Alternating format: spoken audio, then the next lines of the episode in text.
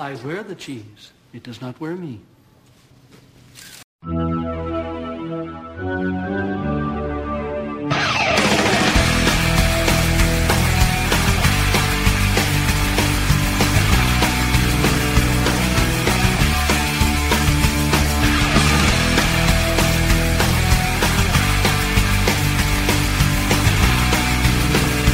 Hi, everybody. Welcome to the season four finale of Buffy, where everything's made up. Yeah, everything is made up, and the points do not matter. Um, my name's Caroline. I'm here with my friend Beth, who has recently gotten nasal yeah, surgery. sorry guys. I like. I realize my voice, my vocal quality might not exactly be the best or m- most pleasant to listen to, but from now on, I won't hopefully have any more sinus infections for my whole life. wow! So that's nice. By the the the flip of a switch, Yeah. they turned off your sinus infections. they turned them off, and now I'm just um, occasionally bleeding.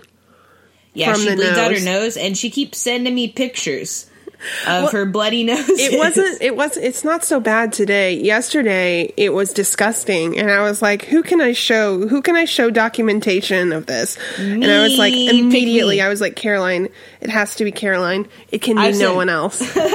I've sent Beth some pretty gross pictures too. I yeah guess. it's fair. Fair is fair it is fair. So we watched the season four finale today. I guess it's episode twenty two. um, Yeah. and it's called it's called Restless. Restless. I pay attention. I paid attention. yay Um, and it's just like uh, Beth was texting me earlier, and she was like, "I think this episode's going to be kind of short." And at first, I was like, "What? No way! We always go long." But uh, especially on finales yeah, yeah, especially on finales. And so, but then I watched it, and I was like, I have no idea. I mean, I understood that it was foreshadowing, and I definitely paid like close attention um, here and there. But here and there, just sometimes I paid attention. uh, but yeah, so it's this episode. If you haven't seen it recently, is just this really weird, like David Lynch. i was going to like, say it's david lynch by way of joss whedon yeah. And uh, did he write this episode, P? Uh, let me check. I want to say he does. He did because there's some some of the language in this is very like Yeah, I felt I felt it's like particular, yeah. Let me see. Restless. very particular. Buffy the Um, Vampire Slayer. But there was like this big uh, Twin Peaks vibe, or kind of like and directed by Joss Whedon. all right, um, yeah, it's got it's got his vibes all over it. Mm-hmm. Um, so it's got this weird like Twin Peaks, or if you've seen uh, Mulholland Drive, it reminded me a lot of Mulholland Drive. Um, I hated that movie because, uh, but I like this episode. Well, I mean, it's different, obviously, but Mulholland Drive, it's like two hours and it, it's supposed to tell this story. And at the end of the two hours, I had just given so much and I had paid so close attention and I was like trying to collect all of these clues to like figure out the reveal at the end. And there's no reveal. There's not any reveal at all. It's just a bunch of confusing stuff. and that's kind of what we get with this episode of Buffy, but obviously there's more seasons, so it will come into play. Right. As I will assume. Yeah, there's just so much that I just like I can't I mean, I guess I'd love to hear if you if you have any theories or ideas, I'd love to hear them. Well, I um I took notice of like certain roles that people were playing. So the fact that Anya was in more people's dreams than just she was in Buffy's as well, I guess. Yeah. Um, as well as Xander's, and which like Xander's you would expect, but I wasn't expecting this year in Anya's. I mean uh, Buffy's. So um, so like the fact that she was kind of moving around makes me think that maybe she's going to become a more integral part, or maybe get more of her own uh, plot lines. Um, in the upcoming episodes, I guess. And then Tara plays Tara really was in like role. almost I I think Yeah. she was in every dream. Yeah, she was. Um, so she's got, and and I mean, I I uh, realized a couple of episodes ago. Uh, oh man, it was whenever they were trying to find somebody, and they were gonna cast this spell to like attract Oh, demonic attention. Yeah, you know? and then she put the powder. She like put the powder away. She stopped the spell because So- she didn't want Willow to realize that she is demonic, I guess, question mark. Mm-hmm. Um but yeah, so I, I already knew that she wasn't, you know, just a witch, but um the fact that she has first of all, she seems the way that she's in this episode she seems to have like a relationship with the first Slayer, and um, or I'm trying to gauge Beth's facial reactions while uh, like while I'm talking about this. But yeah, like she seems she's like the only one that can talk to it. Yeah, You know? yeah, like like this the first Slayer, the only it she won't talk unless it's through Tara. Yeah. Um, and then eventually when Buffy provokes her, she like gets mad and speaks for herself. But um yeah, so Tara had this really interesting role um where she was in all of it. And then I kind of took note of like what everybody was uh, kind of afraid of. Uh-huh. And you know, bless me. Um I'm like making guesses as to like how that's going to factor in in the future. So um so the way the episode starts is uh so Riley is like basically being sent away for this episode, which um you know, pros and cons. Um although he is in he's in Willow's dream. Yeah, uh, he's he's pretty guy. funny in Willow's dream. Yeah. Uh, but he gets sent away for a little while, and he's gonna go like have this debriefing He's in meeting Buffy's with as the well. military. He is. Yeah, yeah, because he's with Adam. Oh yeah, yeah, yeah, yeah. Yeah, that was cool too. Um, yeah, for a second I thought that was really cool because like for a second I was like that guy looks so familiar. I was like, who is that guy? And then I was Oh, like, I recognized him immediately." It's the human part of Adam. Yeah, I recognized him immediately. Yeah, I mean, like before I go into it, um, I'll say that this episode was done really well. Yeah. really well. Like, I, I mean, it didn't make any. uh I mean, okay, so there it had a coherent plot, as in like, whoa, something's going on. What's that thing that's chasing them?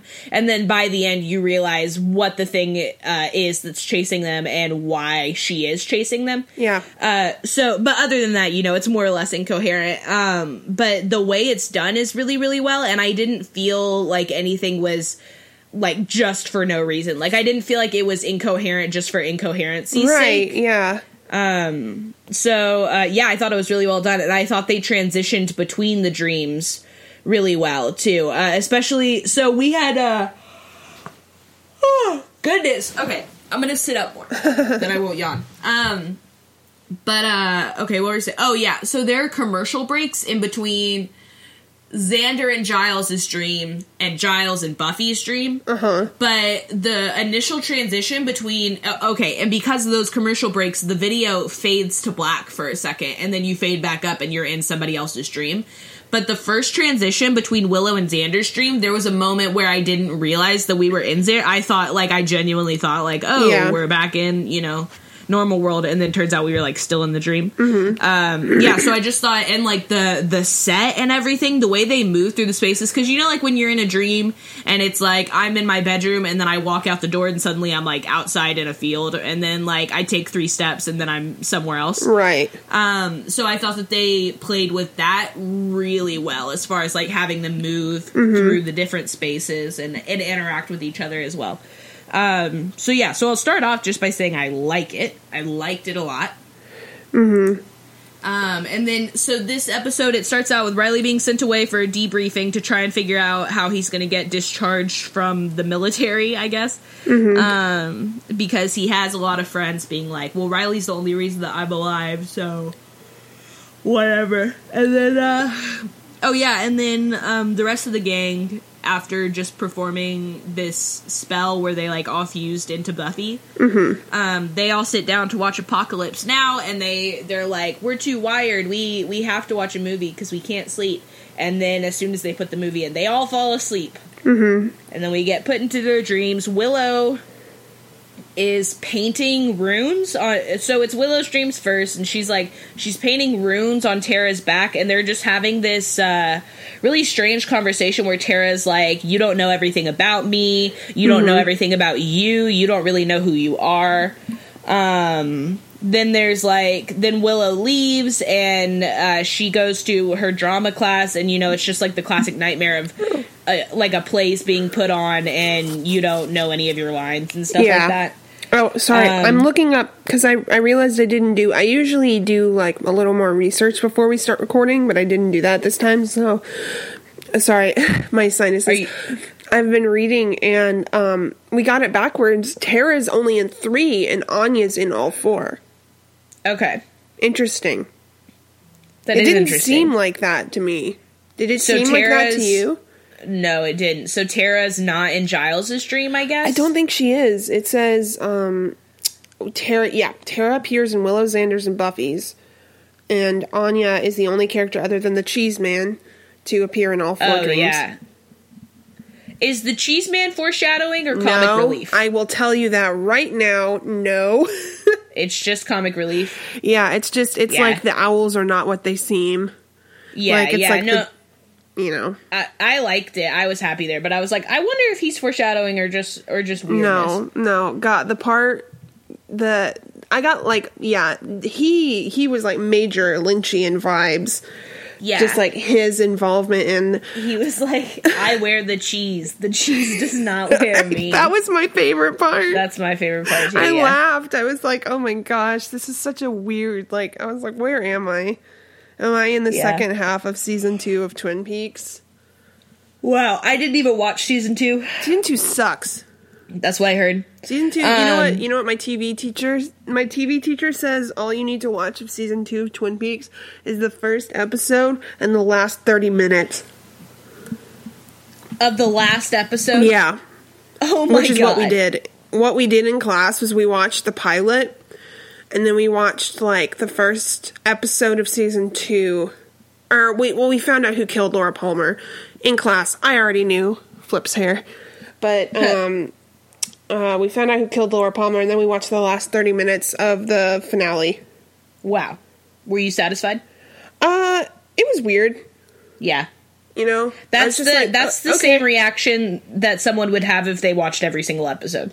Yeah, yeah, you're like I think I think yeah, I think people might cuz I didn't watch I wa- I stopped watching in season 2. There's this really dumb part where somebody gets turned into a, a knob on a dresser. What? Like somebody gets magically turned into a knob on a dresser and you see Are their you face inside the, the the the knob. And that's when I like I was like, "You know what? I think I'm out. they've kind of lost the plot. Like I think this has gone a little bit off the rails, and so I stopped watching. And so I knew how it ended because there's this like twist ending at the end of season two, um, and I knew how it ended, but I didn't really know like the details. And so we watched the last thirty minutes of season two, and then it ended, and I was like, that was weird. But I feel like if I had put more energy into it, I would have been like, "This is bullshit." Like, oh, but I would have gotten a yeah, lot yeah, angrier. for sure. Anyway, sorry guys. No, you're good. Twin Peaks. Um, but yeah, that's just like the good. the vibe that all this has. There's lots of like really pretty shots in this episode oh too. my gosh, it's so beautiful. Some I of- thought um, the poem, yeah, the like, poem that Willow was writing on Tara was um is a sapphic love poem. It's a Oh, poem by Sappho. sweet. Um, I like that. Sappho, I mean. Yeah. Um, but yeah, so in Willow's dream, it's just like like Tara says you don't know everything about me, and then everybody keeps talking to Willow about the real you, and everybody Yeah. being like, they're gonna find out about the real you. Yeah, they- everybody's everybody's thinking it, They which keep being like, "Your costume is so great, like no one's gonna find out." Like, yeah, and that kind of like, God, see, this is what I mean. I cannot talk about this stuff. Like, Yeah. I can't, I can't have a decent conversation about this episode with you because some Because of this stuff just- is just like, it's just foreshadowing. Like, I can't talk about it. So Okay, well, I'll tell you what I got from it. Okay, okay, So- okay, okay, okay. So she's wearing like the typical Willow clothes that has like you know hearts and stars on it, and like is like kind of infantile, like childish maybe. Uh-huh. Um, I love the way she dresses, but uh, I have also been told that I dress childish sometimes. I love the way you um, dress. you love the way I dress. I do. I always That's think so you have really cute outfits. Um, but uh yeah, so everybody keeps talking about her costume and then eventually she runs into but okay, so she like gets attacked by the thing, which turns out to be the first slayer. But um she gets attacked by the thing and uh and then Buffy saves her. And then Buffy's like, "Take your costume off. Take it off. Take it off here." And then she rips Willow's clothes off and Willow's wearing like a really She's wearing, like she's wearing the outfit dress. she wore in the first episode.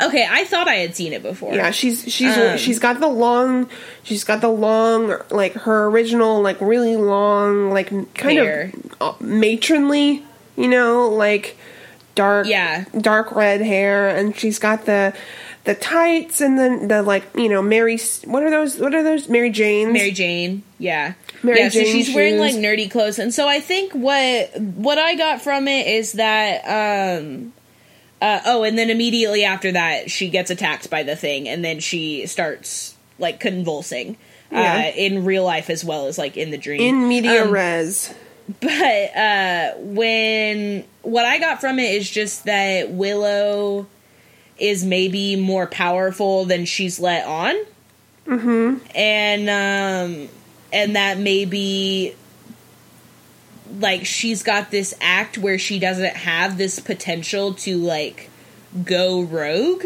mm-hmm.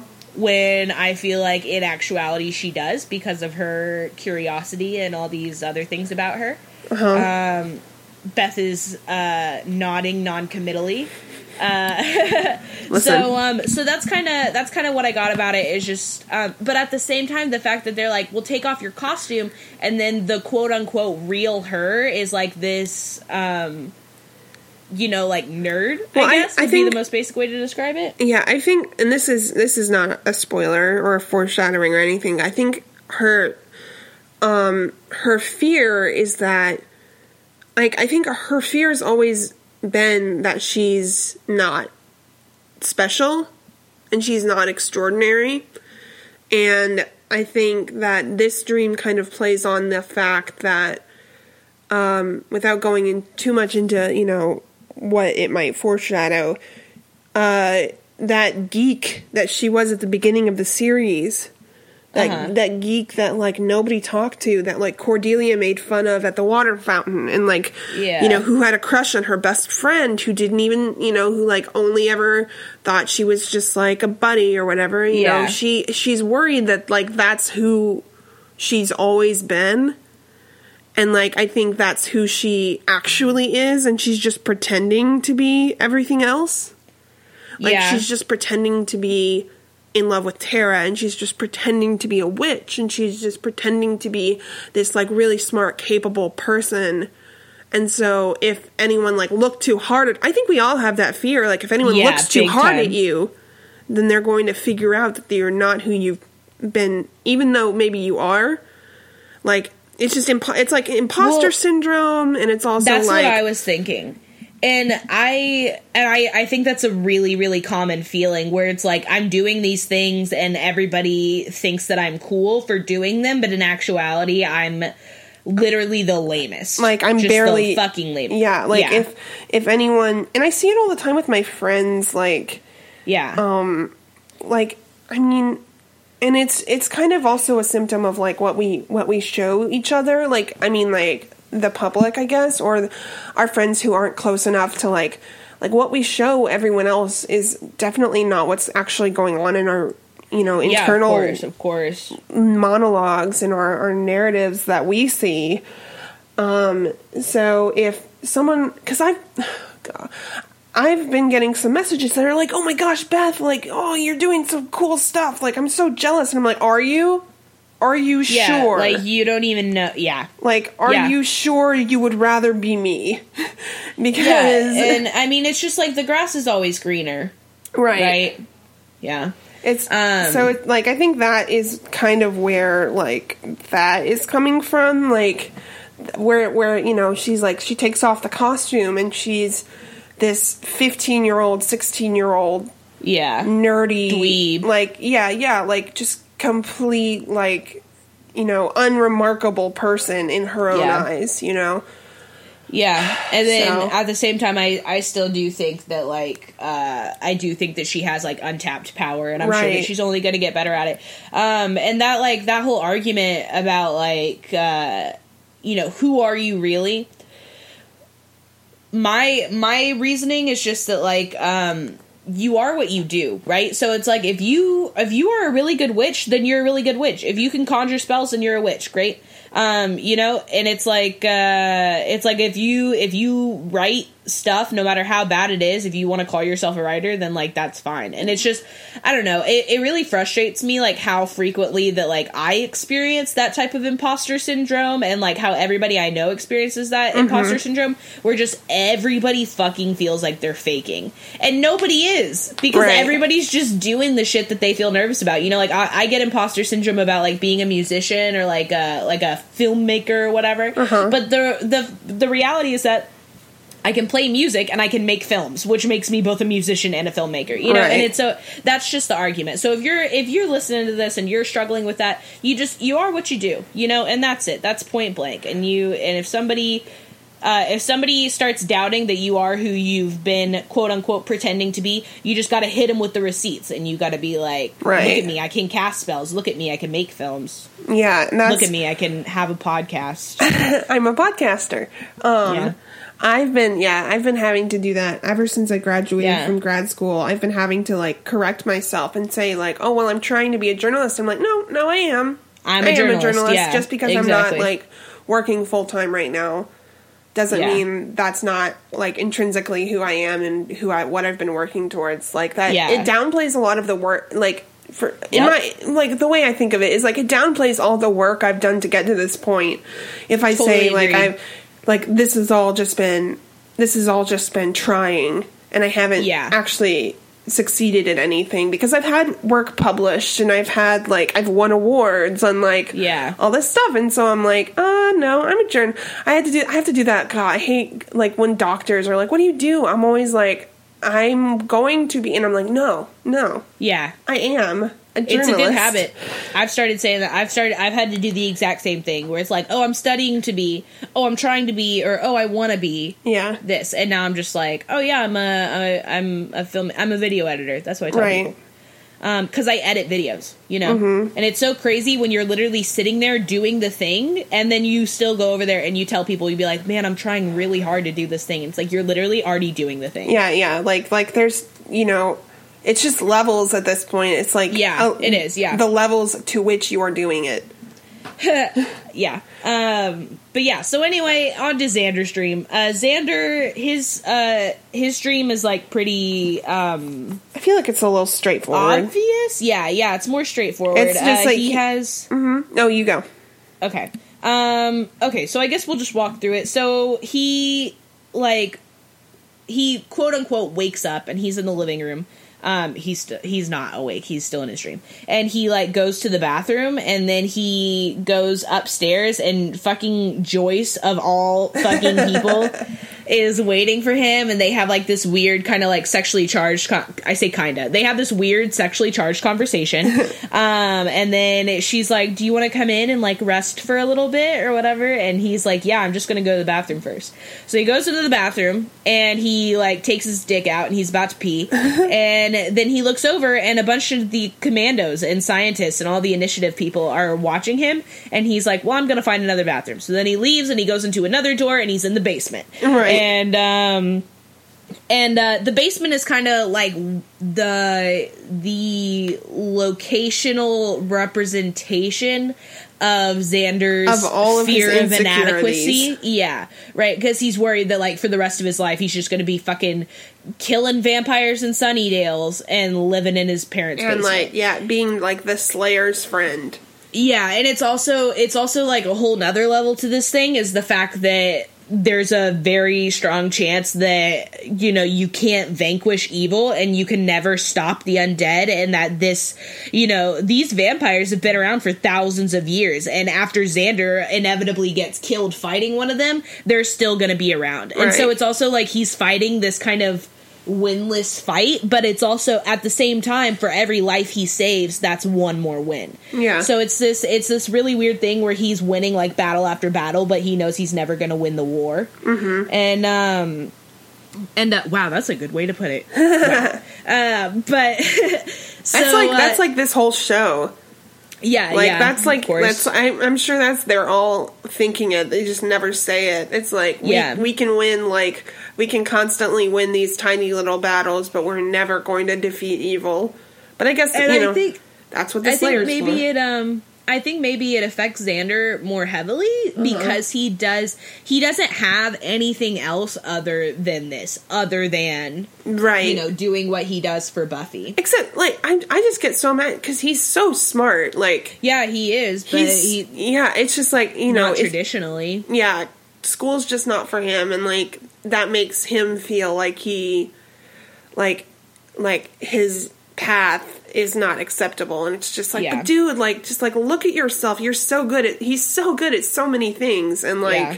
He's so smart, and he's always the one. Like, like he's almost always the one um Like to figure it out. yeah he's always the one to like re- to like kind of step back from the the smoke and mirrors and be like wait like yeah. i see what's going on here he's so freaking smart yeah. And He and, gives and, himself a bad rap. and you see his dad does it though? yeah for real you see his dad for the first time in this episode Yeah, yeah, we do. Okay, so like he's in the basement, right? And at the top of the stairs, um he's uh there's like the door is Uh-huh. being jiggled. And um he's just like I didn't order any vampires and but you can tell he's like really fucked up about it. He's really scared. Yeah. And then he's looking at the top of the door and he's like that's not the way out. And that's kind of this thing that he repeats a couple of times throughout his dream where he looks up at that door, the the top door at his basement and says that's not the way out. Uh-huh. yeah Um, so there's that kind of fear, and then he goes to leave again because he doesn't want to be trapped in there with the uh, whatever's at the top of the stairs. Um, and he leaves again, and he goes outside, and he's like in this park where Giles and Spike are on the swing set, and uh, Giles is teaching Spike how to be a watcher. Um, Yeah. which I think might be, you know, a representation of j- just Xander's ever continuous fear of uh, not being picked, right, and not being special, and not being able to amount to anything. And I think it's like, uh, you know, he maybe he wanted to be because he's he even says to doesn't he say to Spike in this episode? He's like, yeah, I tried that bit for a little bit yeah or whatever. he so said it's like, like, right after right after um he he's like he's like Rupert's gonna he's like Rupert's gonna teach me to be a watcher says I've got the stuff and then Gi- not Giles um Xander God, let me look up the script um but yeah he you're says right something like I try. He says something like I tried that once or whatever, and so it's just um that thing where it's like, wow, now fucking Spike is gonna do the thing that I couldn't do or whatever. So I think it's just like a little, um, you know, another little nugget of like, wow, somebody else has a path and I don't. Uh, Then he, uh, oh yeah, and at oh, and then there's this one other fear where Buffy calls him her Oh. big brother. yeah this is um Go ahead, read it. it goes Spike's like a son to me and he goes um well that's good I was into that for a while but I got other stuff going on Yeah, like his whole thing is like he's like got to keep moving, you know, and like got to move forward and all that stuff. That's Yeah, like a, that's he says that a couple of times in his dream. yeah. Um, well, I also think that like there's this.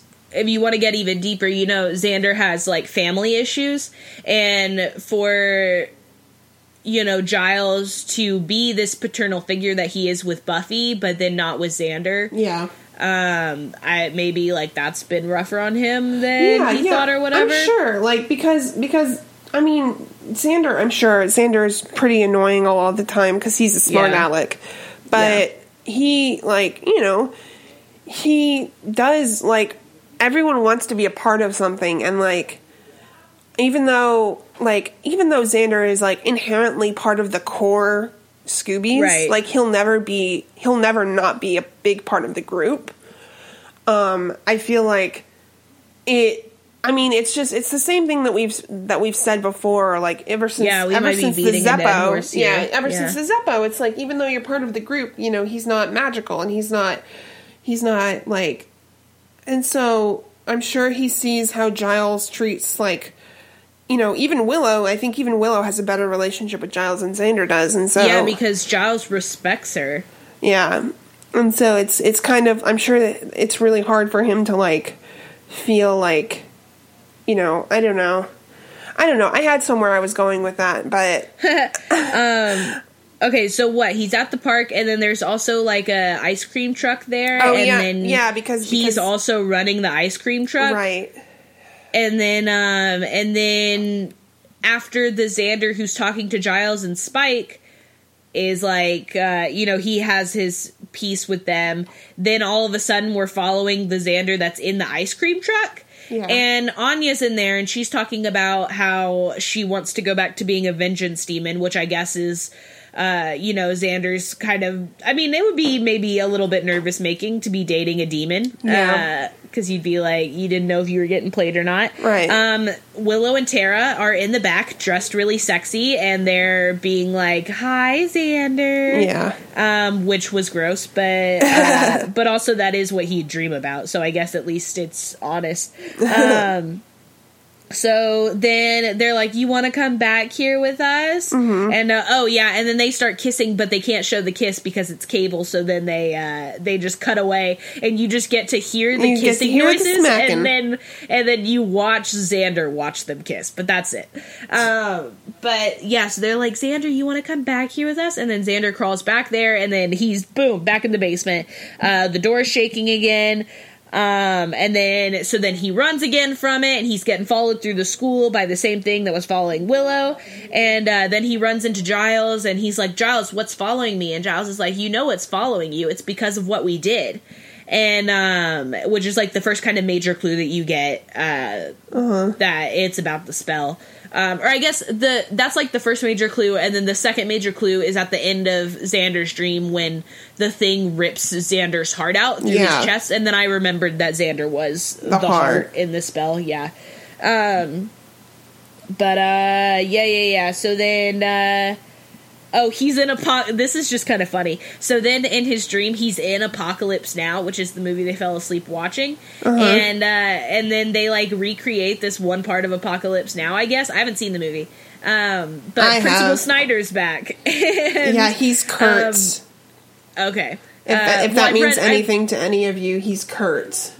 I've read Heart of Darkness. Yeah, yeah. I mean, Yeah. it's it's he's he's the guy inside the heart of darkness. Yeah. Um, but yeah, so Snyder is just like being his typical asshole self, and Xander says to him, "You know, I never got to tell you how happy I was that you got eaten by a giant snake." and um, yeah, so I like that one. And then he's running around again. He's just running from all of his problems, and then he's back in the fucking basement. and his dad, his dad kicks the door in and is like, "What? You don't want to come upstairs? You don't want to hang out with us?" And then he like gets all up in Xander's face, and then I guess all of a sudden it's the the monster or Yeah. the first Slayer, and then She rips gets his heart ripped out, and then he's like thriving all over the floor again. Um, then we're in Giles's dream, and I remember that he's the mind, and uh, This one is uh, a lot shorter than the rest of yeah, them. it- Xander's is the is. longest stream, and Giles's is the shortest. Yeah. Um, so Giles is having this dream that Buffy is his kid, I guess, and they're like at this fair. Um, and Buffy's like being childish, and Giles is being really, really hard on her. Yeah. And like that's this kind of relationship. And so, um, I mean, first of all, it's enlightening, and it's nothing that we didn't already know. The fact that Giles sees Buffy as like a daughter of his. And, um, It's also I. This is interesting. There's so much stuff that even I like. I just didn't even pick up on until I read about it. Um, and it's like because because he's with Olivia. Yeah. Right. Oh, I couldn't remember her name. Yeah, he's with Olivia, and they're walking, and Buffy's like trying to drag him away from that, and so Oh, yeah. he's like, I mean, it's his sacred birthright or duty or whatever. But Yeah. like being the watcher, being being in charge of Buffy's like well being basically is taking away from his life as an adult. Like Yeah. as a grown person who has like things to do and a life to live, he's spending it all in a library. He doesn't even or- have a job right now. no, he yeah, literally he's still just he's still unemployed. yeah, and um, I wonder Yeah, if he's a- getting. I wonder. Do you think he's point. getting like because because his because it was like? Do you think he's getting like benefits or something? Because his because his his place of employment was destroyed. Um, I don't know how that usually goes. Yeah, you know, I don't know if they have a giant snake clause in the insurance, Right. Uh, in the insurance forms. I don't Um, know. But yeah, so he's like, oh, and then he's kind of getting annoyed by Buffy too. So he's being harder on her than he normally is, which is also interesting. Like maybe he's worried about being too hard on Buffy because he doesn't he's always been like worried about taking away from her life and he's always being like I'm sorry that I, you know, overworked you and I didn't give you time to like go to the dance or whatever the problems Right. were in season 1. Um but yeah, so he was always apologizing to her, being like, "You, I know you are the Slayer, but you're also a kid, and I need to let you be that." So it's interesting that, like, at the same time, he's like having this fear that you know, I, you know, I am a Watcher, and but I'm also a person, and I need to let myself be that or whatever. So it's strange that he's having like the same type of issues, um, and then he's like getting. uh Let's see, let's see. Uh, oh, he sees the monster, and he's like, "I know you." Yeah. and um, and then he like runs from it or something. Spike waves him into his crypt, where Spike is uh, hiring himself out as a sideshow. He's like posing for pictures, and you know people are taking pictures of him, and he's Yeah. getting money off of it. Uh, which I guess is just, I mean, because Giles and Spike's relationship so far has literally just been like, Giles, pay me, and I'll help you right. and um, and then Spike fucks him over, and uh, as it is, and um, oh yeah, she, Olivia is inside the crypt and she's got the stroller, but it's like knocked over and she's fucked up and she's crying, Yeah. and um, so that's like another thing that like she's getting hurt at Yeah, the and, like, in the sidelines of all of this. Maybe Giles will never be able to like have children. Yeah. Um yeah, and then he like goes to the bronze where Willow and Xander are sitting there and they're like flipping through Giles's books and he sits down and he's look he's looking through books and then there's an open mic and then all of a sudden Giles starts singing and then he goes up on the stage and he's singing about the spell that they did and Yeah. about Buffy being the slayer and it's kind of weird and I didn't particularly like it. I mean, he's got a good voice, but I was kind of like what is happening? And um and then his mic goes out and he follows the cord of the microphone all the way back to where it's plugged in and he finds a watch in this pile of cord. It's like a pocket watch on a chain Yeah. and he picks it up and he's like of course how could i have not realized and then um and then the thing like drops down uh from over him and is is over him and he's like i know who you are and i can defeat you with my intellect and then she cuts his brain out Yep. And so then he's thriving all over the place uh Sorry, then- I'm so sorry, but you keep saying thriving and you mean writhing. how many times have i said that You said it like three times. three times Yeah. oh my god i haven't had any coffee it today makes me thrive. thriving all over the place thriving. I meant writhing. thriving all over the place after getting your heart ripped. Okay, so Giles is thriving. He's all over the place. He's really doing well. I think. I think, I think- that um, him getting his brain cut out is actually a huge a improvement really for him. big, like a really big step for him in his life. Yeah, I'm proud of him. I think he's doing really well under these thriving. conditions. Anyway, anyway, I'm so embarrassed. Um, I pride my uh, listen. I pride myself on my vocabulary, and I'm upset. I'm upset that I've embarrassed myself in such a way. Um, I guess I'll live. So then we're in Buffy's dream, and um, she uh, she kind of realizes that something's going on immediately and um, as buffy always does. And she's like i need to find my friends. And then uh, she's walking through the school and um, oh yeah she's in her bedroom isn't she? And she's like faith and i just made this bed. And Yeah, then the bed is rem- like unmade. Do you remember that dream? oh. Yeah now i do. Yeah, when when Faith, it's when Faith's in a coma, um, and Yeah. uh, she and Buffy, it's like uh, it's during um this year's Girl and Who Are You? yeah yeah she wakes up at the end of it Um, She, she and oh my gosh, I feel like I'm about to sneeze. Oh, the worst part about this is that I can't sneeze with my mouth closed. Oh my gosh. Oh. Oh, this sucks. Okay, anyway, I'm gonna talk until it comes. Okay. So you would not believe the pain this woman is in So- she was just frantically trying to figure out what to do about her sneeze um God, and I don't have any tissues. This is hell. Um so uh Faith and Buffy are like making the bed and then like Faith says Little Miss Muffet counting down from 730. This actually might be in the season 3 finale. Um uh she goes Little Miss Muffet counting down from 730 and then uh there they have like three. I think there are three of the Slayer dreams with the two of them in the room making the bed, and one of them Buffy stabs her, Oh yeah, yeah, and she gets like blood all on the sheets. yeah. Um, and uh, they say like you know, um, there's a bunch of stuff. So she says, so this is this is. I will give you a clue. I don't know if you will be able to catch on. okay. So uh, in the season three finale, Faith says, "Little Miss Muffet counting down from seven three zero." In this episode, the clock was at seven thirty. Yes, it was. And Tara And said, Tara said that that, clock is so wrong. "Yeah, Yeah. So, Okay. we. What does that mean? I don't know. um, season seven, episode thirty. yeah, eight episodes beyond the finale. Yeah. Um. Yeah. No, I don't know. I don't have any idea. Um, Is it? an- It's not an area code, is it? Uh, probably. It's not the. It's not the California area code. No, I don't think it is. Um. Anyway, just think about it. Think about it and Okay. get back to me. Um, Okay. So that I mean, God, just like the level of like some of like I, the level of planning in some of these story things, I'm just like, cheesy crazy. Come on, Um, guys.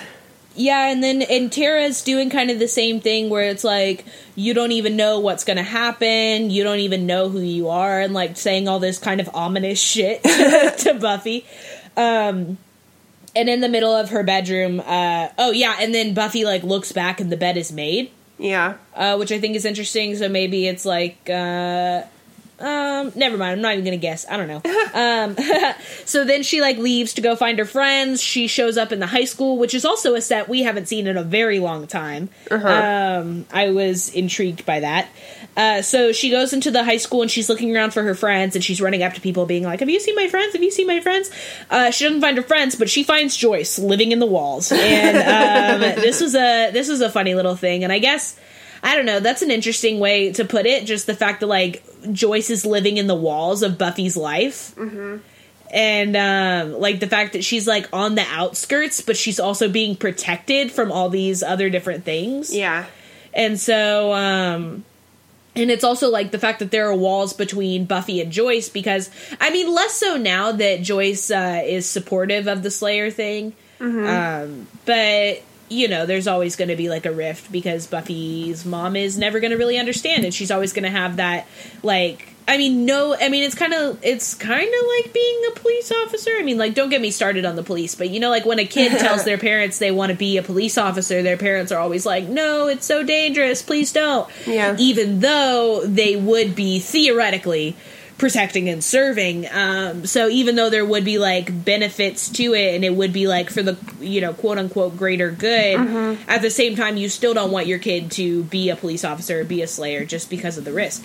So, it's there's still a disconnect there. Yes. Um, but yeah, so then she leaves Joyce in there, and um, and she finds Riley, who is in like a business meeting with Adam, and they're talking about how they're going to like overthrow the world, basically. And I guess what that means is just that right or Buffy is worried about Riley's relationship to the government, Yeah. and um, the fact that he does have like deep ties to this organization that wanted Buffy dead. yeah. Um, and it's also like because the thing is, is that the initiative they weren't necessarily like Adam fucked up, but Adam was like an outlier. Like Adam wasn't supposed to happen that way, right. because I mean, the rest of the initiative and the rest of like the governmental intent with the monsters and stuff, it wasn't necessarily bad. It was just different than the way that Buffy does it. Buffy just kills them, and they're keeping them and experimenting on them, which is like,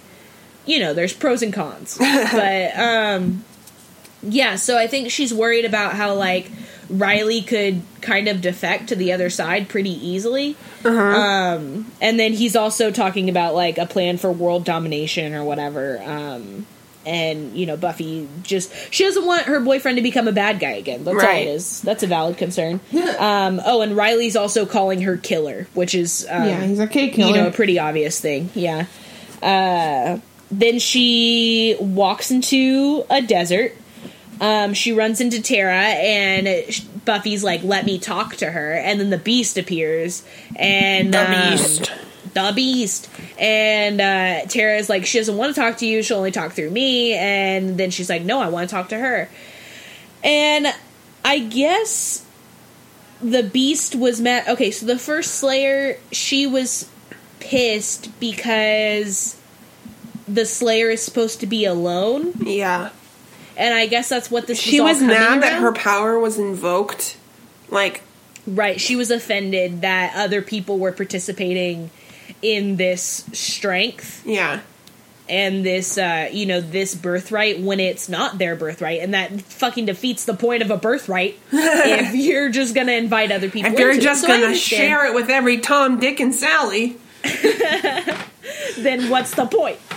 um, yeah, so I mean that's a, that's the gist, and like, and I get that the fact that she was like, I had this incredible power, and I made the decision to pass it down um, in this way, and you're just gonna what have Xander in on it, and um, so that's what the Slayer was mad about this whole time, and uh, that's why she's been like taking the literal sacrifices from these people. Yeah.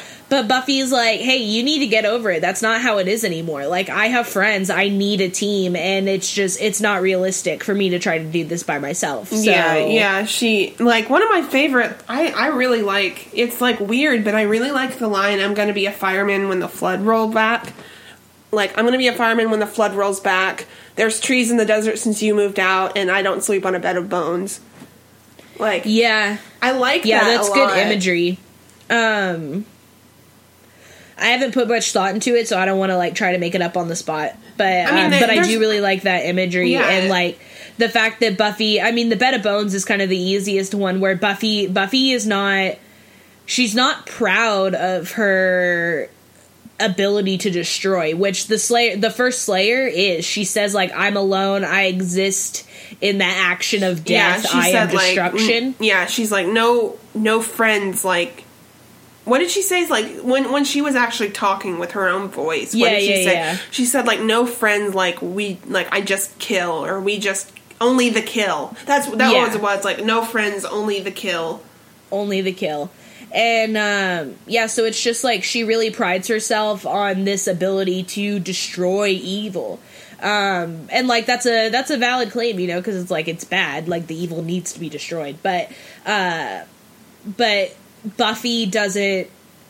She she doesn't think that's what makes her great, and she's not going to you know, literally tuck herself in at night to the ideas of the fact that Buffy can kill anything if she decided to. Mm-hmm. And so, um, so I really like that image. And then um, there have been trees in the desert since you've been gone, and it's just like, yeah, things have gotten better. Like, don't you want things to get better? right, don't you want right. to not be it's alone? like don't you want like like this desolation to be over? Like wouldn't it Yeah. be great if the Slayer didn't even have to be a thing? Like wouldn't Yeah. it be great if this whole lineage just ended because it wasn't needed anymore? yeah, You know, like wouldn't that be the ideal? Yeah, and um, yeah. So they just have this conversation about like how the the Slayer ship has um, has evolved over the years, and about how it basically is Buffy that's really turned the tides because you know Buffy was popular before she became the Slayer, and she had friends before she became the Slayer. And I guess I mean just looking at like Faith and uh, wow, I can't even remember her name. What was the other Slayer Oh, that had that accent? Kendra, yeah. Um, yeah, so like Faith and Kendra, they were both like soldier types and lone wolves, and um, Mm-hmm. you know Kendra Kendra got dead, which is uh, not necessarily her got. fault. Um, but you know Faith Faith defected, and it's just yeah, like Yeah, Buffy Faith is just different than because all of the that- other. Yeah, Because of that aloneness. yeah, Because she didn't have Um, anyone that cared. I mean, she did, but like, you know, I well, and Faith defected because because Faith was priding herself on destruction. yeah, And she was saying, "Look at all this power we have. Why don't we use it? Why don't we really, really use it?" And Buffy's like, "No, we only use it when we need it." And Faith, you know, got all messed up on the idea. Uh, she got drunk on her own power. she got So- high on her own supply. Yeah, as they say. Um, yeah, so Buffy's just like, "No, we're not doing this. What are you talking about? Get away from Yeah. me!" And the the first Slayer like can't really do anything, and so Buffy wakes up in the living room, and then you're like, oh, she woke up, and then the beast is on top of her again, and you're like, no, she's still No! dreaming. And then the um the first Slayer, she like has this knife and she's stabbing Buffy over and over with it in the dream, and and Buffy's like, "Are you quite finished?" And she just like tosses the lady off of her, and she disappears. And um I and uh oh yeah and it's also worth noting i just suddenly remembered uh there was like part where buffy um she went to go open her weapons bag and there was like wet cement in it it was just like she mud started putting it on her face. and she put it on her face and then in giles's dream he sees buffy with that stuff all over her face and then he realizes who the first slayer is yeah. And so uh, it's like the face paint that did it or whatever. Uh-huh. Um, I'm not necessarily sure what that had to do with it, but I figured there was a connection. um, I can't yeah, wait so any- until we find out more about the. There's like you find out more about the first Slayer later oh, thank God! Um, thank God! because I'm so intrigued. there's some stuff that I really like. There's some uh, problematic elements um, I noticed. Yeah, to the uh, to the concept of the first Slayer, and um, I really I I, I want to. God, it, this is this is a you Is know it- this is a call to action to our listeners. If any of you, I would love to read some academia on the, the like on the first Slayer on the concept of the first slayer if anybody's Some written about that yeah if anybody's written about the first slayer in the show i would love to read that yeah, and I won't because read it i for the show. i don't feel like super qualified to like pull this stuff out of my butt and be like i am the authority so if any of you know anything yeah, hit me up um, yeah. Uh, does the do the problems have to do with like the So- fact that she's like portrayed so savagely and stuff like that? So there's like it's interesting because there's problems within the universe, and then there's problems with the actual um, story. Like, do you know what I'm saying? Like, so there's problems within the universe. There's problems with. The, there's a problem with how the first Slayer came to exist. There, there- Okay. But the show acknowledges that. okay, Like the show itself is like this is a problem. yeah. So there's problems with that. There's also a problem with yes, she's like portrayed as this like primeval savage kind Yeah, of and the way- the way that generic um, African person. Yeah, and the way that they've styled her hair and painted her face up and stuff like that is uh seems like misrepresentation Yeah, to me, so- and just it wouldn't be a problem if there was a well-rounded cast, but the problem that she's literally one of the first black people we've seen since Kendra and this is how she's being portrayed and Right. uh you know, et cetera, et cetera. I don't need to drill Yeah, everybody so, knows. So if there's, I would love before before I you know talk you know myself into a corner about this kind of stuff. I'd love to read more about it.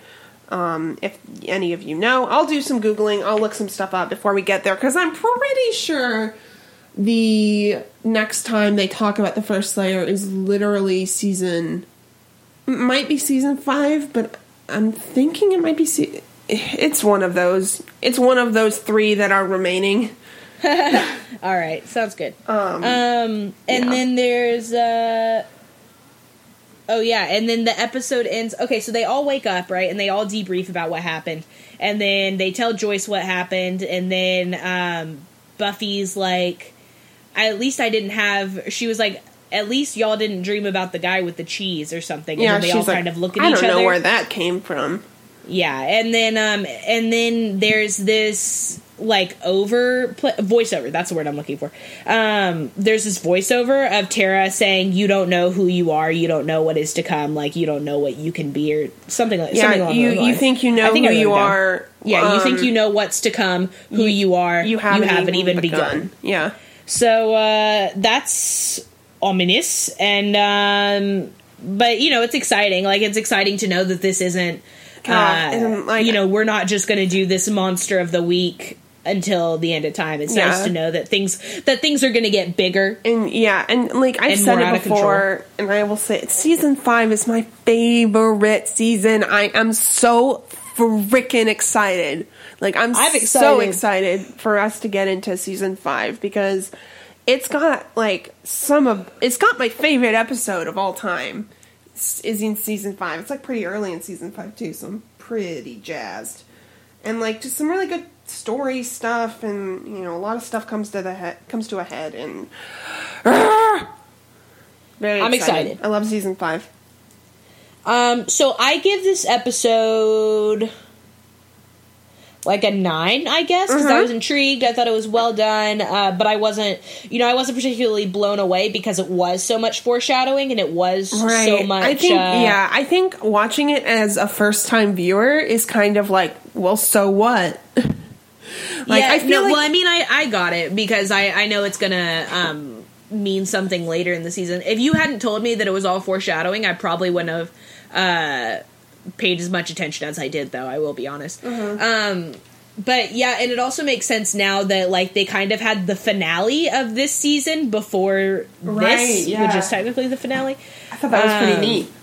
Yeah, so they like set all this stuff up. I just thought I thought it was well done. Oh my I thought it gosh, really Caroline, well done. You know what we get to do this episode? what? We get to rank the season. Oh my god. Wait, Hold on. do we I'm rank going to give, or do we I'm going to give it? Restless a 10, by the way. I'm going to give this episode a 10. Um, wow. Because I think it's pretty freaking cool. Yeah, Uh, it is. It really we is. We need to. Okay, no, we just need to rate it. And then at the very end, we'll rake it. We'll yeah, we can it. rank the seasons. Um, okay, all right, you guys. I'm thinking really hard. I'm going to give this season.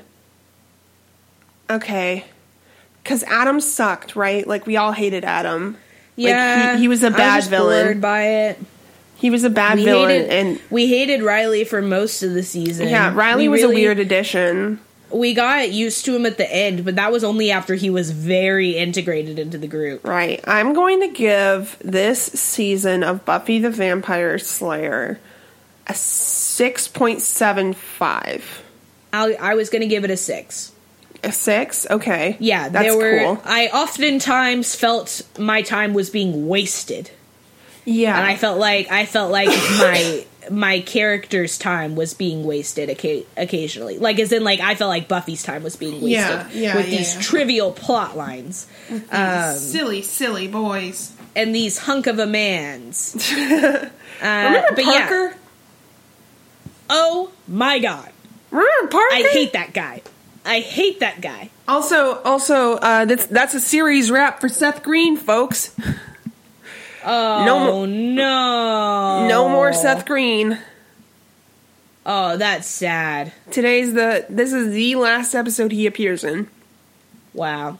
Oh yeah, I also, forgot he was series wrap for Armin. Shimerman, who plays Who Snyder. plays Snyder. Yeah. Also, series Um, wrap for some other character that I can't remember. Harmony was in this one. Oh yeah. She was just she was in the she was in Willow's Dream. She was weird. Yeah, she it was, was just funny. chilling. I thought the Um, play the play part made me laugh. Oh yeah, yeah. lot. I'm a cowboy guy. I got here on time, so I get to be a cowboy guy. I like that. Yeah. Um, yeah, I give the season a six for just the the general. There were some strong parts. There were some weak parts. I thought. I think a lot of good things got started in season four, and I think that um, I agree.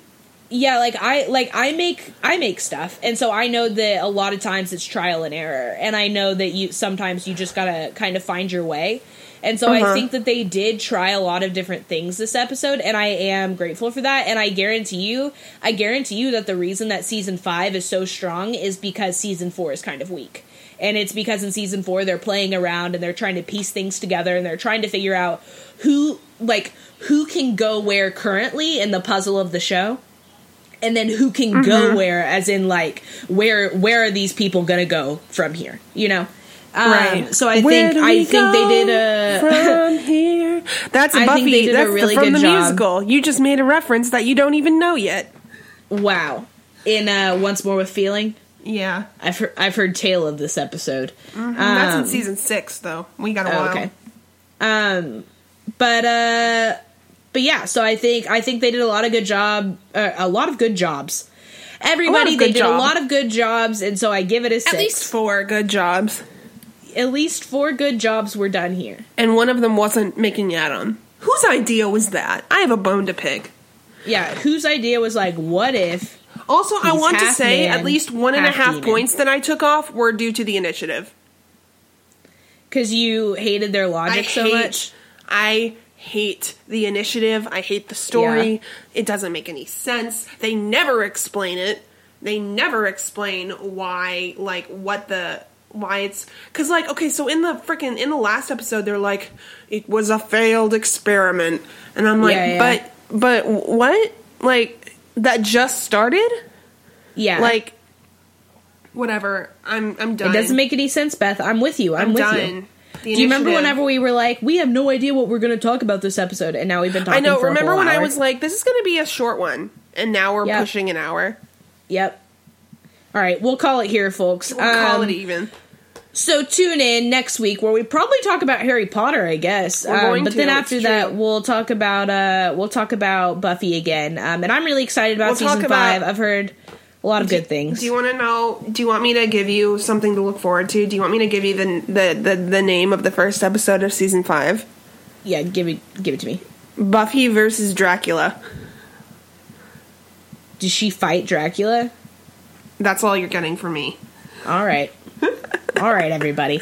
Um, well, we'll talk to you soon. Um, until then, you can follow us on Twitter at Buffy underscore speak, and you can follow our personal Twitters and get all of our contact information from there. Um, you can send Beth any links to some uh, some critiques of the the First Slayer lore, if Mm-hmm. you if you will, um, and you can send Beth anything you got on that, any any fanfics, any musings. Thank you, you to Hope who told us how old her dad was. Oh yeah, thanks, Hope. We really pre- Hope's dad is sixty four. Everybody, Yeah, that's something we're really glad to hear it. Yeah. Um. So uh, shout out to Hope and her sixty four year old father. That's excellent to hear. Uh, we'll talk to you next week, everybody. All right, bye guys.